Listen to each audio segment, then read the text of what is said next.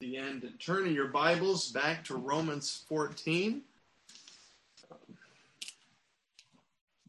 A passage that I was expecting to finish last week, and, and just the timing of things, I just felt, yeah, we need to come back to this again this week rather than trying to cover it all at once.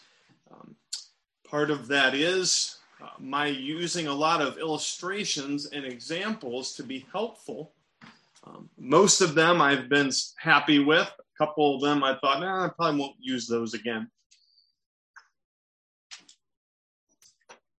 But I hope as we've been giving a, a lot of different examples about conscience issues, um, among other things, um, that it has been helpful. I mean, really, we want this to be very practical and thinking through how um, Paul describes how we're supposed to respond with these conscience conviction sensitivities, these um, issues of conscience perception issues.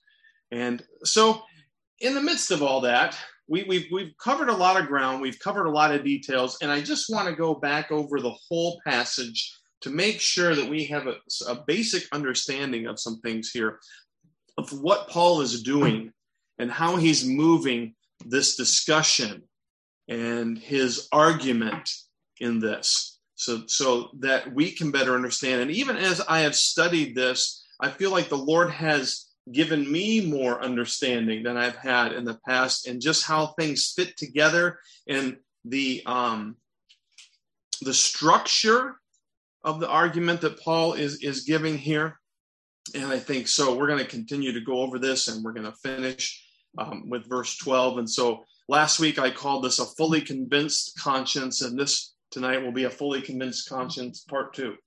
That'll make it easy for us. And obviously, again, what have we said? The conscience is certainly a very important gift that God has given to us. It's vital, and we must understand and we must um, obey the conscience that God has given to us, but it must also be submitted uh, to the Lord. And these different issues, many times people misunderstand how to deal with their conscience. And so hopefully um, we're getting some clarity involved in this. Um, one of one of the greatest um, points in this whole argument, uh, people can come to this issue and say, well, um, I think I'm the strong person, and that means I have Christian liberty in this matter to do whatever I want to do, because that's what liberty means. And we're good Americans, and we know what freedom and liberty means. It means to do whatever we think is best. That's not what Christian liberty is. Uh, the Bible uh, presents Christian liberty as the freedom, the ability to follow after Jesus and obey him. And some people may say, well, that doesn't sound like liberty. Well, folks, if you've been slave enslaved to sin and Jesus has joyously and wondrously saved you, and now you have the ability, the liberty to obey him and follow after him, that is a joy.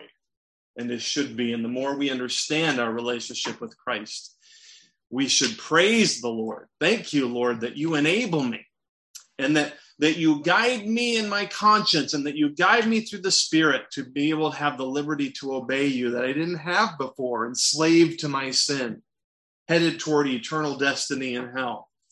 And now I get to experience spiritual growth and the liberty to um, put that into action. That's really what Christian liberty is all about. Um, and the most important thing in all of this, then, is what we feel like we have the freedom to do in our conscience to make sure, be fully convinced that God has given us that freedom. And remember, two different people can, the Lord, the Holy Spirit, Jesus can lead them to different conclusions in their conscience. But, folks, again, as we saw last week, we must be fully convinced of God's leading us in this way. For each individual, look at ourselves, look within, study God's word. And so uh, we're going to continue to look at that um, tonight. But let's start back at chapter 4 and verse 1. And again, I want to see the flow of this because remember, um, Paul begins. Chapter 14. Chapter 14. What did I say? Four. Oh, yeah, don't go to 4. You'll be confused. I mean, it's a great chapter. Romans is a great book. But thank you. Thank you. Chapter 14, verse 1. And remember, Paul, we saw this two weeks ago. Paul initially in this discussion talks about how to interact with fellow believers who have different sensitivities in their conscience. And he tells them to welcome each other and don't quarrel. Don't be like we saw in Philippians this morning in uh, uh Euodias and Syntyche, and they're quarreling and fighting. Paul says, don't do that. Let's look at verse 1. As for the one who is weak in faith, welcome him, but not to quarrel over opinions. One person believes he may eat anything, while the weak person eats only vegetables.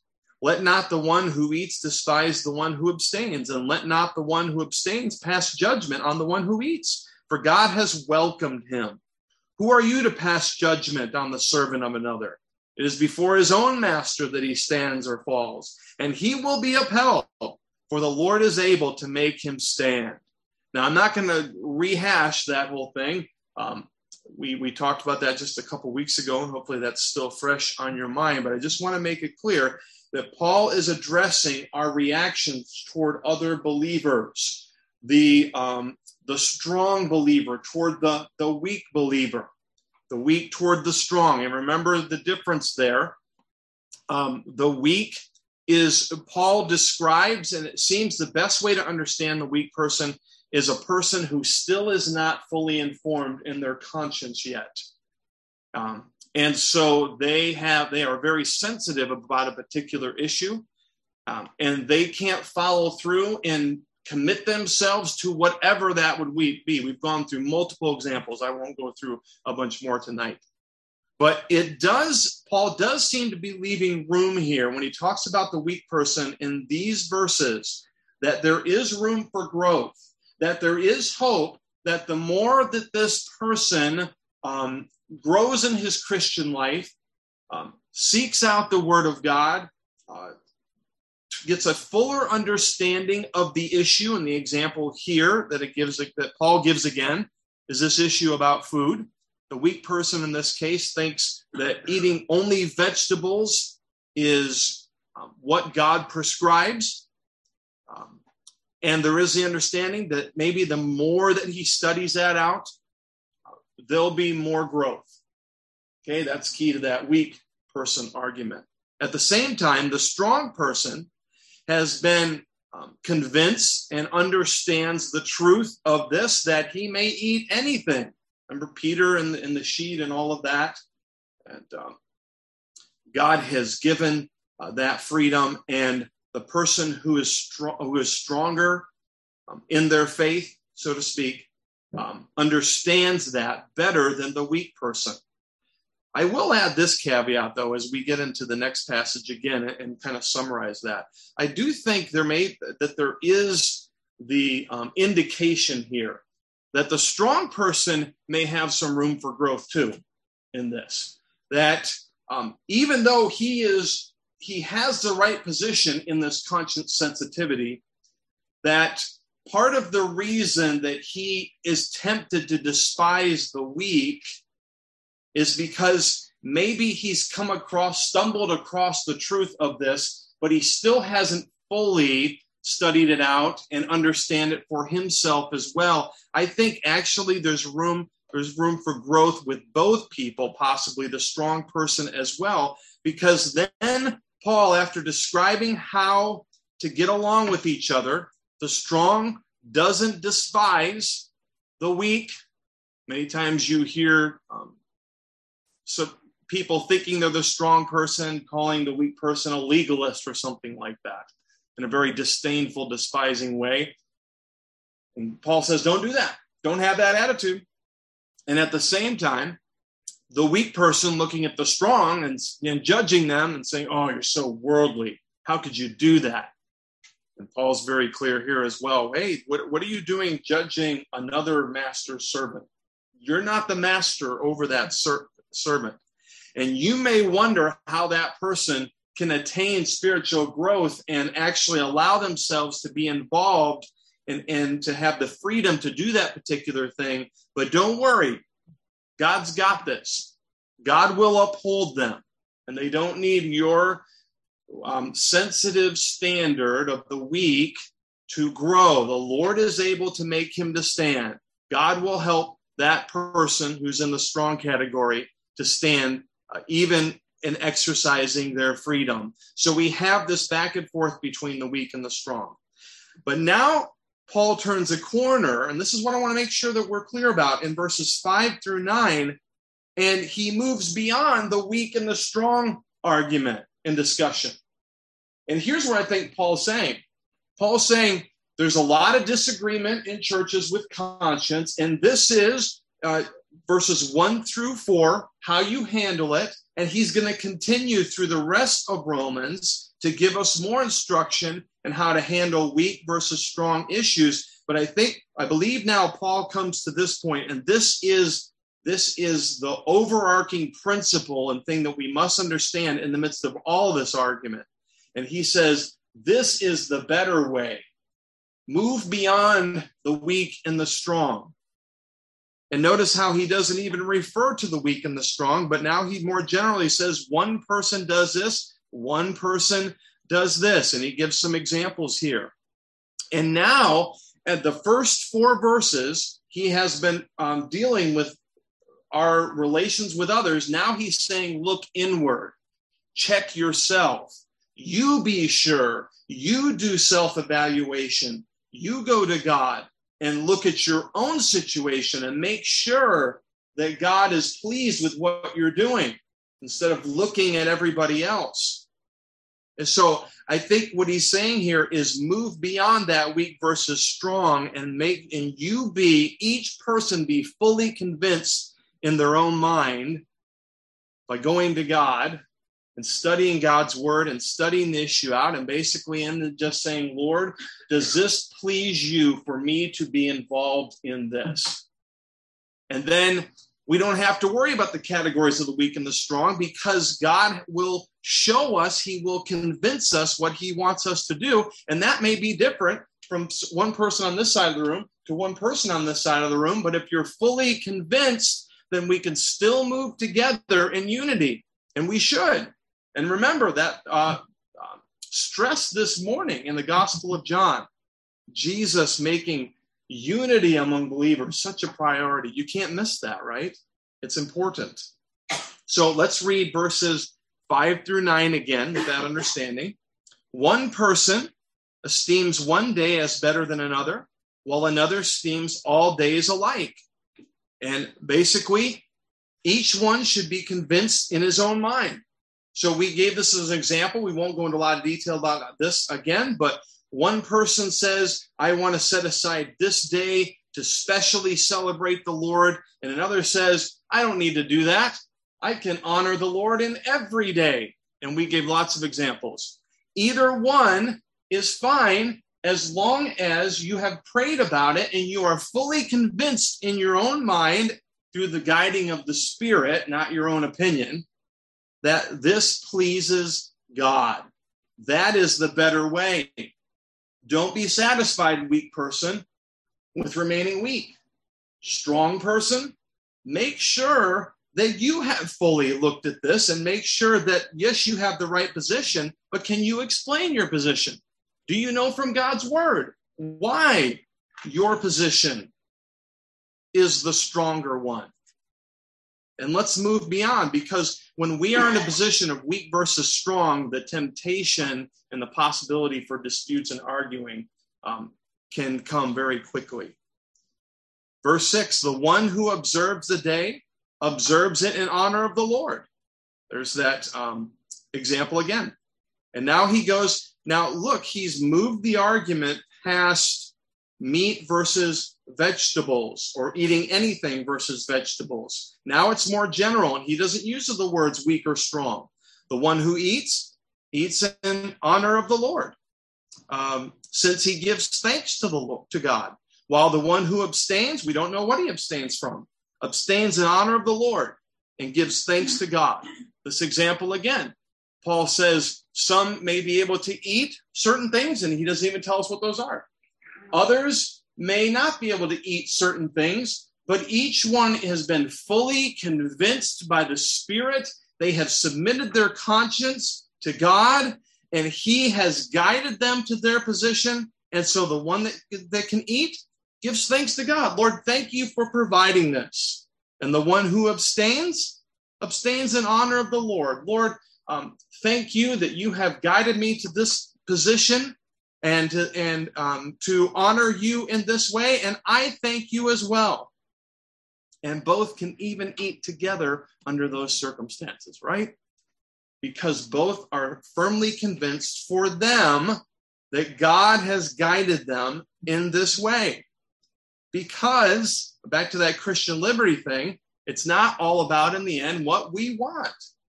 We don't, as believers, Jesus died. And that's, I'm getting ahead of myself here because we're going back over that in verse 9.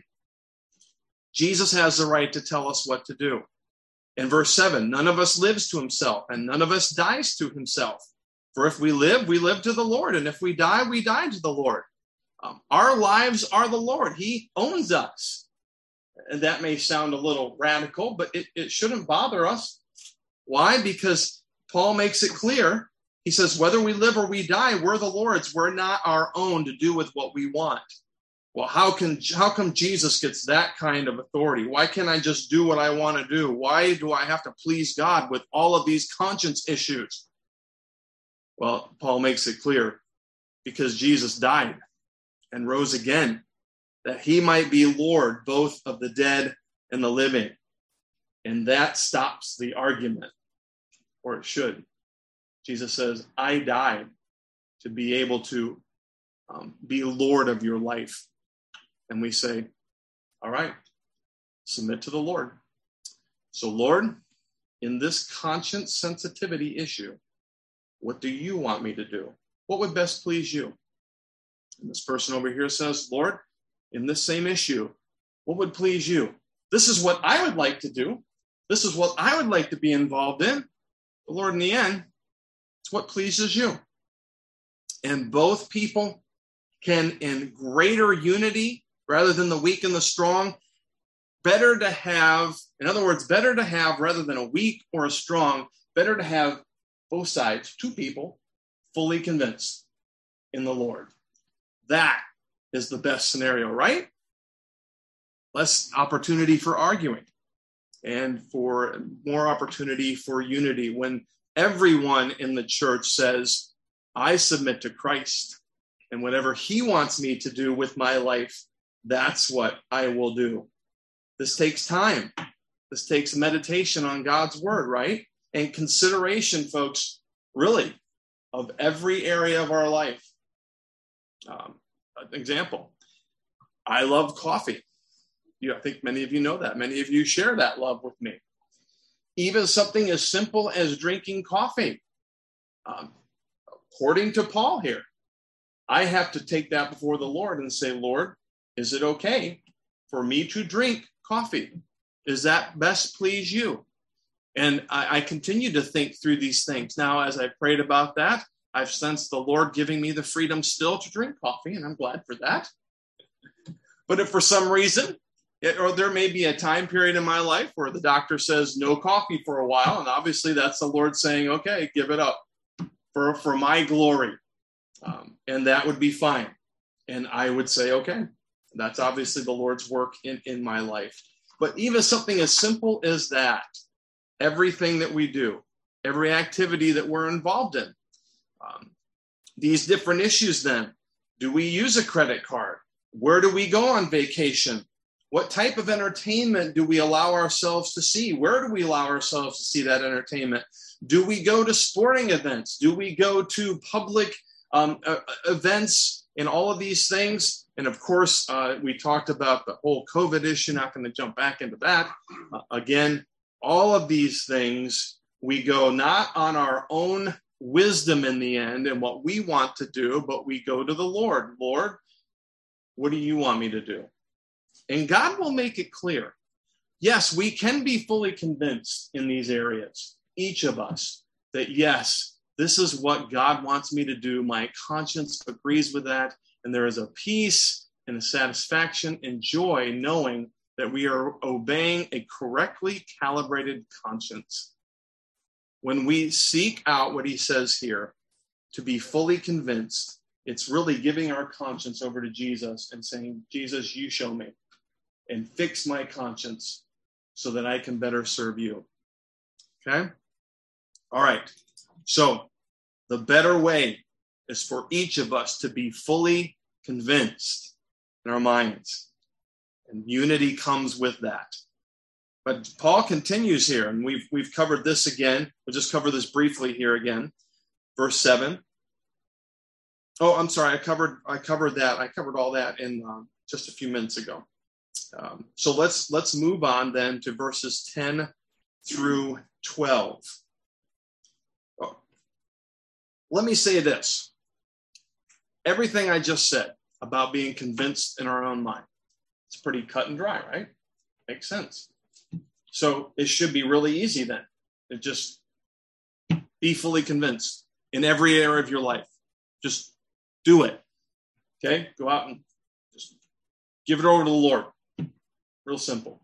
Wouldn't it be nice if you could have a computer program? You could program your conscience, you know, do, do, do, and you, you program, and it's like, oh, there we go. Everything's taken care of. Um, I think we understand, folks, this is a process.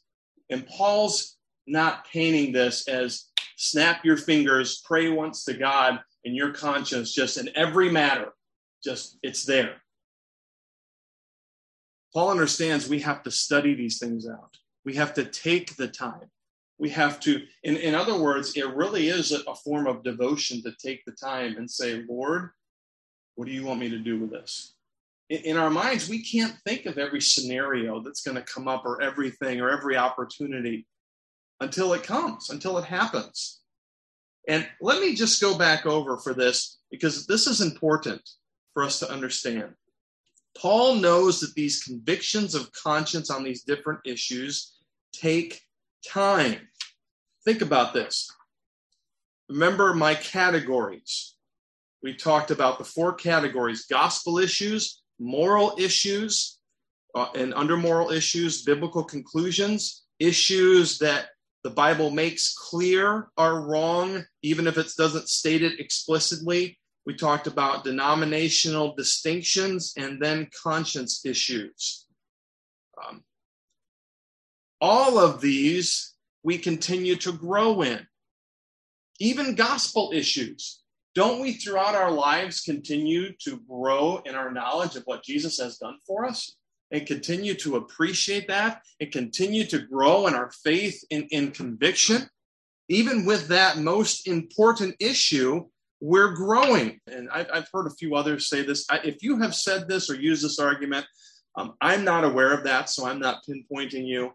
But it, it does. It, it's always bothered me, and it comes even with this this um, issue of our growth in the gospel and our understanding of the gospel. Maybe you've heard this. Friend would sometimes in conversations with others where he realized that he was not, they were not being convinced by Scripture about their need for Christ would throw this argument in and says, look, let's say that I'm wrong as a Christian. What have I lost? You know, I've lived a good moral life. Um, I've taught my family how to live and, and you know, um, been a good example for them. Um, there's nothing that I've lost. But if you're wrong, you lose everything. So from that, and you can kind of get a natural, practical persuasion out of that. Yeah, that's right. You know what? I'm kind of gambling here. I need to trust Christ. But I've never really appreciated that argument because it almost sounds like the other person is kind of capitulating in one way or another that they're not fully convinced. And if I'm wrong, well, you know, what have I got to lose? What have I lost? Well, not that much. Well, the point is, you're not wrong. Don't even give people that inroad. And sometimes, even my point is with people that have been saved a long time and that have trusted Christ, they're still growing in their conviction and their faith about the gospel. How about these moral issues? You know, we've had opportunity, even since I started this, for some of you to talk with me and email me and say, what about this issue? What about this issue? And folks, you know, this this world is very creative with um, how do I put this? Um, bringing up new forms of the same sin that we have to think through.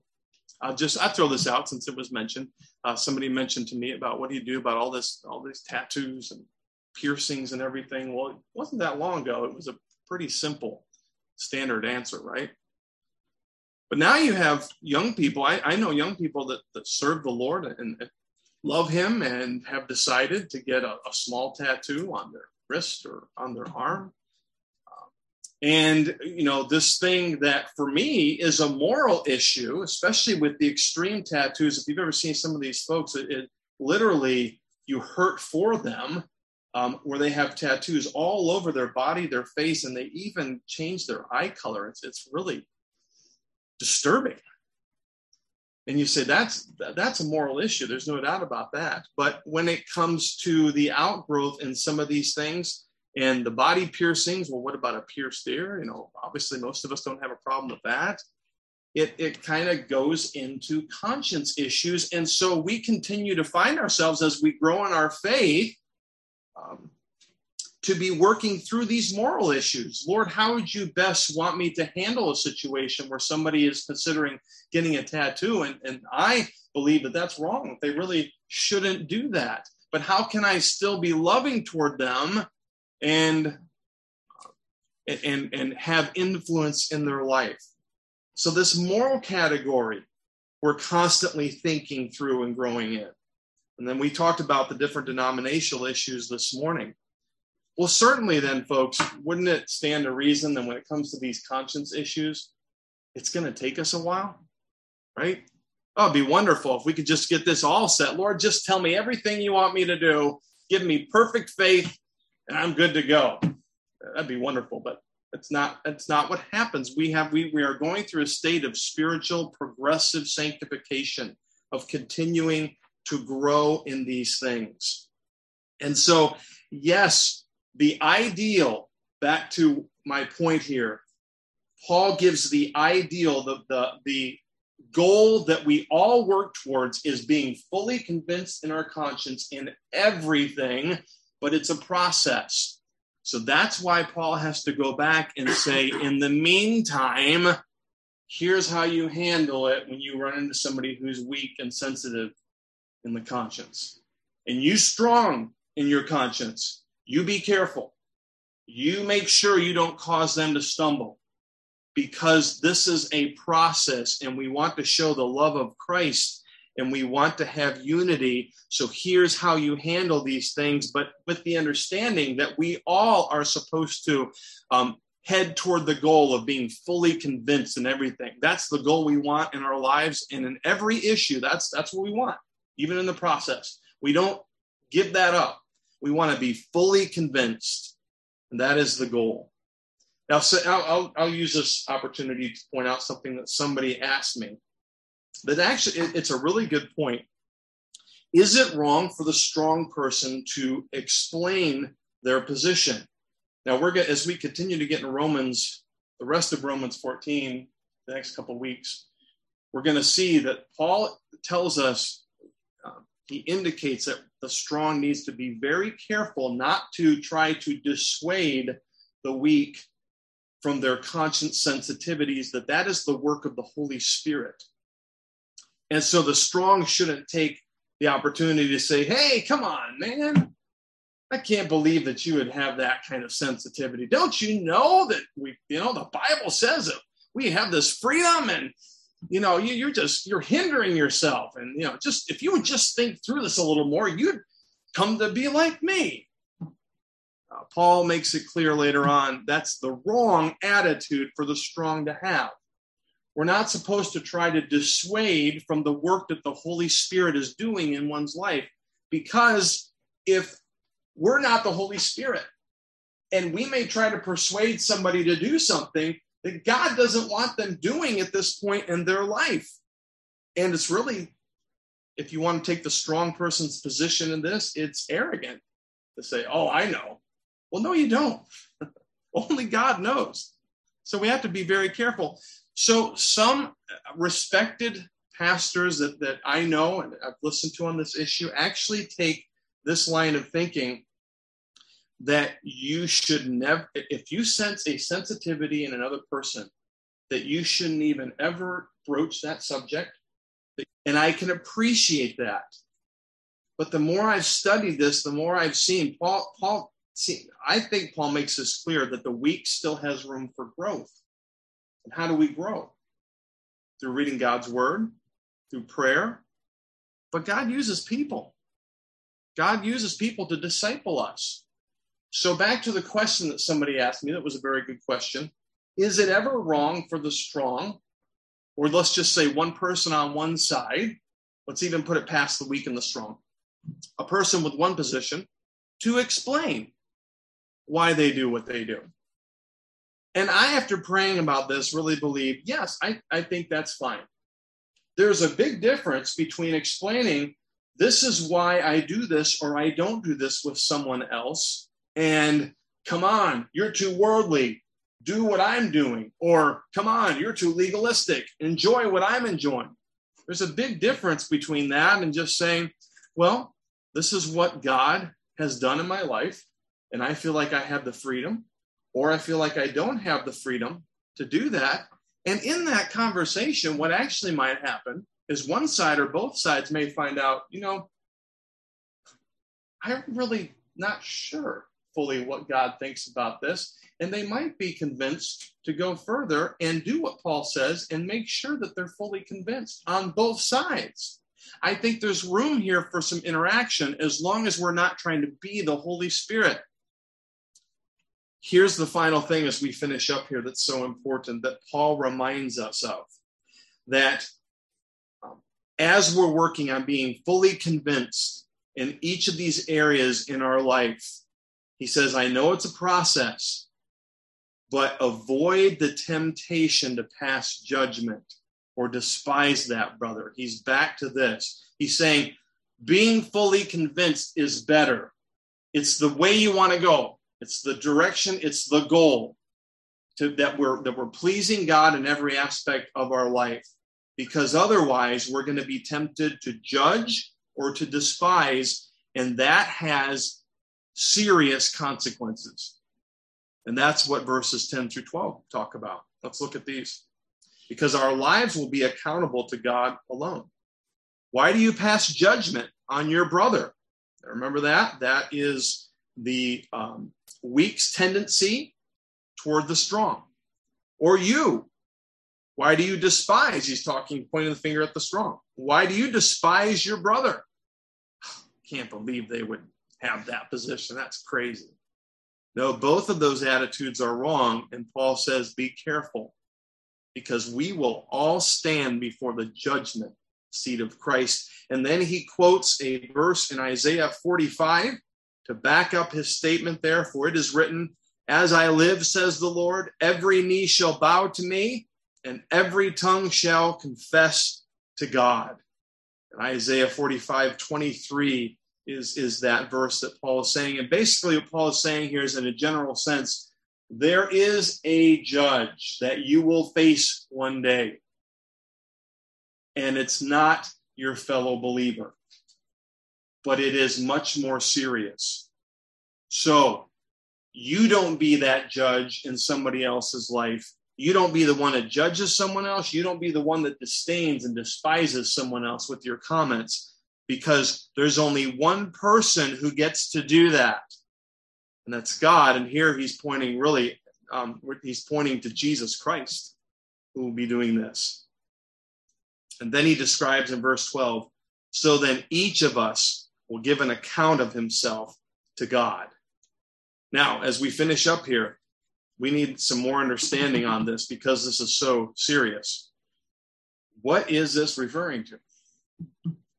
Obviously, this these are believers standing before, and it seems like this is referring to the Bema seat of judgment.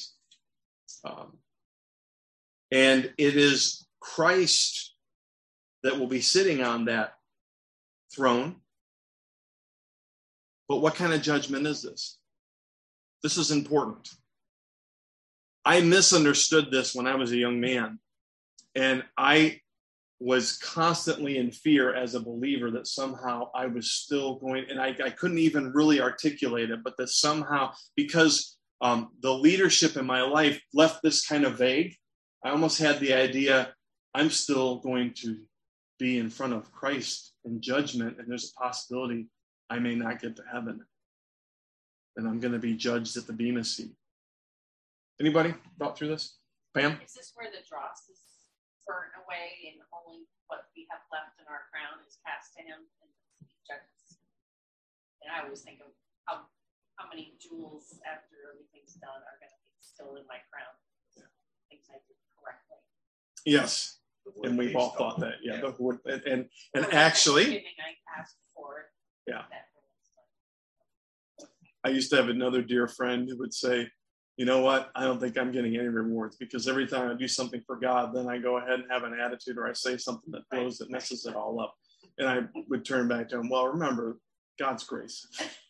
or, or none of us are going to get any rewards. Let's remember God's. Remember Jesus and his description of disciples um, that we talked about in John not too long after they've been arguing over who was the greatest. You know, um, Jesus will see us through. But yes, and that's in First Corinthians chapter 3, 12 through 15. So is that describing what we refer to as the white, great white throne judgment? Okay. This is an important distinction. The great white throne judgment is the judgment, is the seat that Christians will not be a part of. Praise God. Because that will be the final um, decision uh, where, where um, unbelievers will stand before Jesus and he will say to them, Depart from me, I never knew you. Folks, believers will never hear that from Jesus Christ. Praise the Lord. And I, I, I, think, though, there are still Christians today that misunderstand this and they torture themselves. They think in some way they miss they, they mix up these two seats of judgment. And we need to help people understand we will never face that final judgment because Jesus took that judgment on himself and we have his righteousness. And we look forward to uh, life, eternal life with God forever. And that's not in doubt. But this Bema seat is described in 1 Corinthians 3. Just turn there real quick so we have an understanding of what Paul's talking about here. And you folks just made reference to this.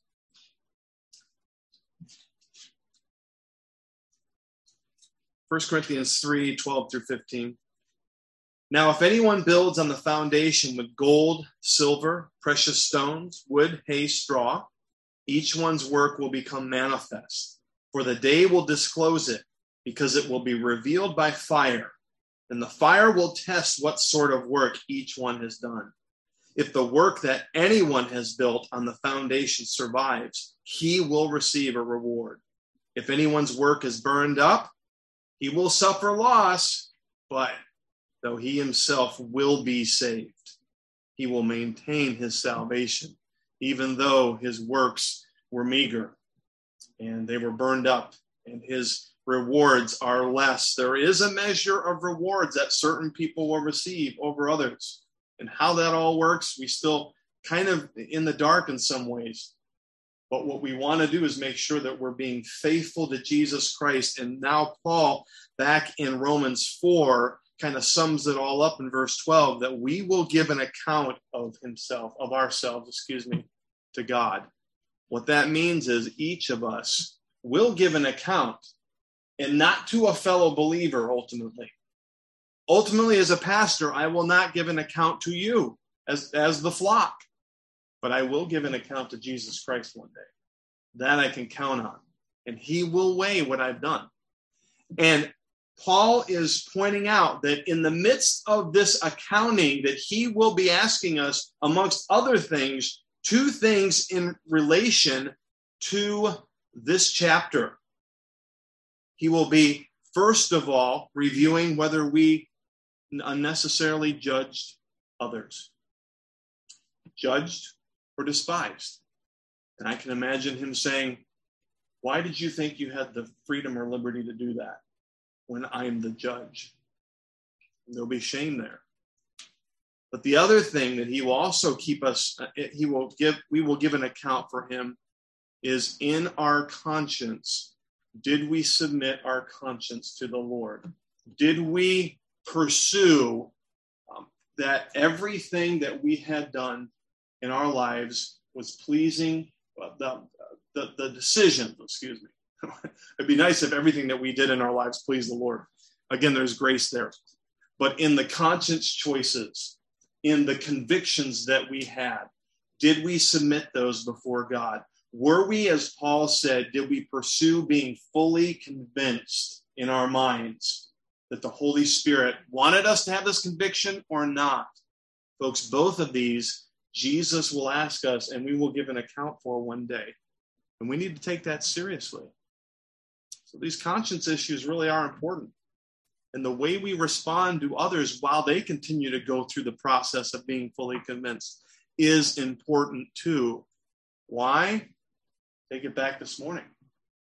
Unity, true biblical unity of people in the church is that important to Jesus. And we can experience that. We can be patient with those who have not fully convinced yet, and they'll be patient with us too.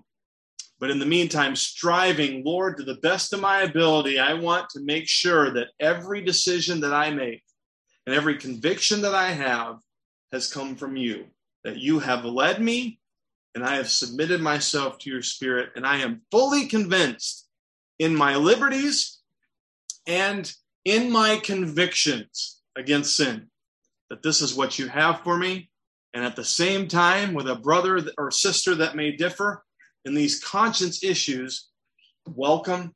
Let's worship together in unity. Let's be the example of the love of God that we talked about this morning and the gospel of Christ as we're unified together and serve Him effectively. This is the overarching principle that we have as we continue this uh, discussion. A fully convinced conscience is one that is submitted to the Holy Spirit. Father, this is so important. And as we continue to see now in the next few weeks, of more of how the weak and the strong should interact, we're going to see a lot more responsibility on the strong who may be more fully convinced in their position to be patient, to be careful with the one who's not fully convinced yet. Show and so show the love of Christ. But Lord, I pray that as we finish up tonight, that each person in here will have been motivated, will have a desire stoked in their heart to want to be pleasing to you. And also to desire the unity of the body that is so important to you. You are a head, and you don't want our body disputing and quarreling and fighting, but working together to proclaim your Son. Christ is our head, and to proclaim him to a world that needs him. So help us Help us to pursue being fully convinced in every area of our life and help us to pursue unity with those who you've led to think a little differently on these things and serve together and see the power of Christ working in us until he returns. And this we ask in Jesus' name that we pray. Amen.